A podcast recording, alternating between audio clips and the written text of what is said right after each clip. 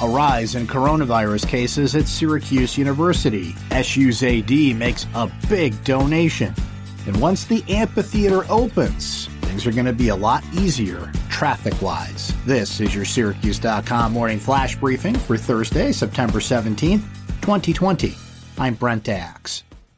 Syracuse University reported another 13 new coronavirus cases, most of them caused by students who traveled recently and brought the virus back to campus.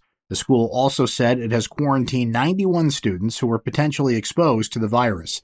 Those are the highest numbers of new cases and quarantined students reported by Syracuse so far in a single update on its COVID 19 dashboard. The dashboard is updated three times a week. SU currently has 23 active cases.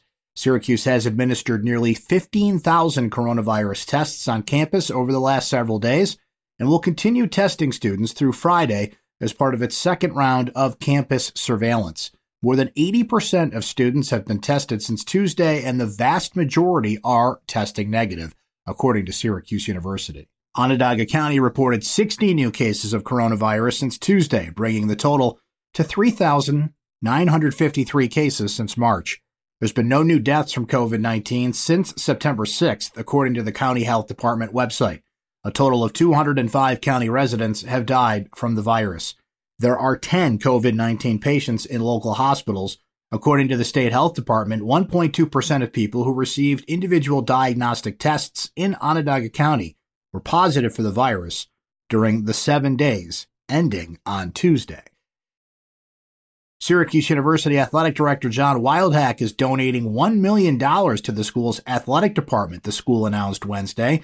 The donation, which is from Wildhack and his wife Amy, was announced in a feature story published on the school's website. The release said the donation was going towards the athletics framework. Wildhack talked about hoping to improve a number of SU's facilities.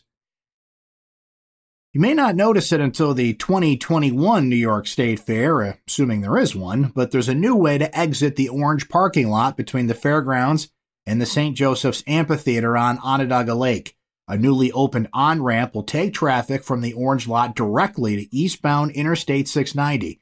Access to the ramp is on the amphitheater side of the lot along the perimeter bus lanes. The ramp includes a 10 foot wide pedestrian walkway. The ramp also eliminates the need for the temporary and unusual red light that has controlled traffic on 690 during the fair for years.